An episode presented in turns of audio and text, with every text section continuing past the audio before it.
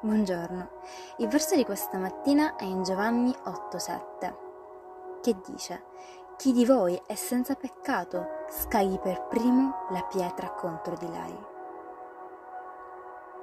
Tutti i peccati inchiodano Gesù alla croce non importa quanto riteniamo sia grande o piccolo il peccato, non importa quanto sia culturalmente accettabile o conveniente, tutti i peccati richiedono il sacrificio di Cristo per la nostra redenzione. Amen. Che Dio benedica la tua giornata.